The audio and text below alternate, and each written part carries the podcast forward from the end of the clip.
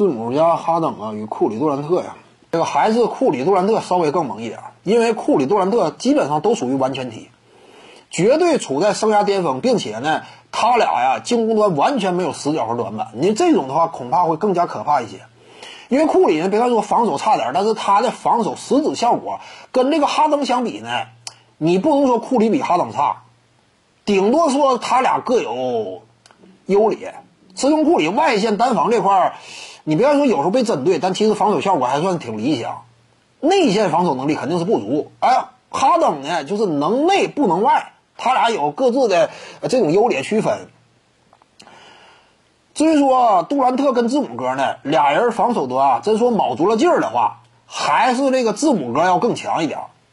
但是呢考虑到进攻端杜兰特他的能力等级并非字母哥能够相比。就算说字母呢他跟哈登搭档呢，这种携手的效果，因为哈登就擅长打挡拆，而字母哥原本他就是甚至他给米德尔顿他都愿意大量的上去做强，所以他俩配合肯定会相对愉快。而且他这种空切顺下配合哈登呢，有可能绝对是1+1大于2，但就算说考虑到这点，他也不像杜兰特就进攻端的能力啊历史级别这么高，因为仅就进攻而言，字母是无法与杜兰特相提并论的。你甭管说跟谁搭档形成什么样的效果，因为杜兰特仅就进攻端而言啊，他差不多呢你说他是历史最强的话，这话呢他肯定会有一定的争议，但基本上啊你说杜兰特他是历史最强行不行呢，中间区域他这个背身单打呀不比迈克尔乔丹差，本身身高臂长，无视防守能力甚至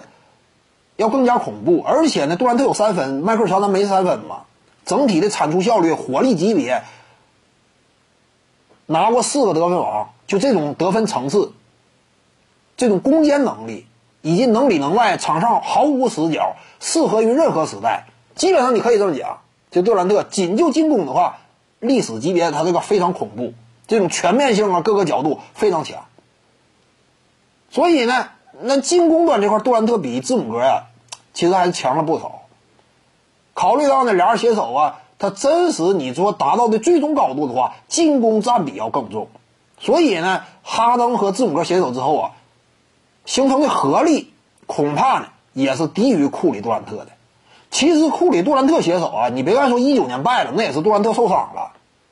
其实呢就是这2大 MVP 只要他俩保持健康也几乎无人能敌。无论是东部的骑士，东部骑士基本上那个阶段啊，面对库里杜兰特携手之后压着打，最后面对猛龙杜兰特短短打了11分钟，已经吓出了莱昂纳德一身冷汗，莱昂纳德在杜兰特面前相形见绌，气势都没了。你看莱昂纳德在东部的时候，说实话啊，就往那一站，明显就是场上最优秀的球员，就在东部打的整个晋级过程，但是他面对杜兰特的时候，明显气势上就被压住了，就在对方的天赋以及能力面前显得不行了，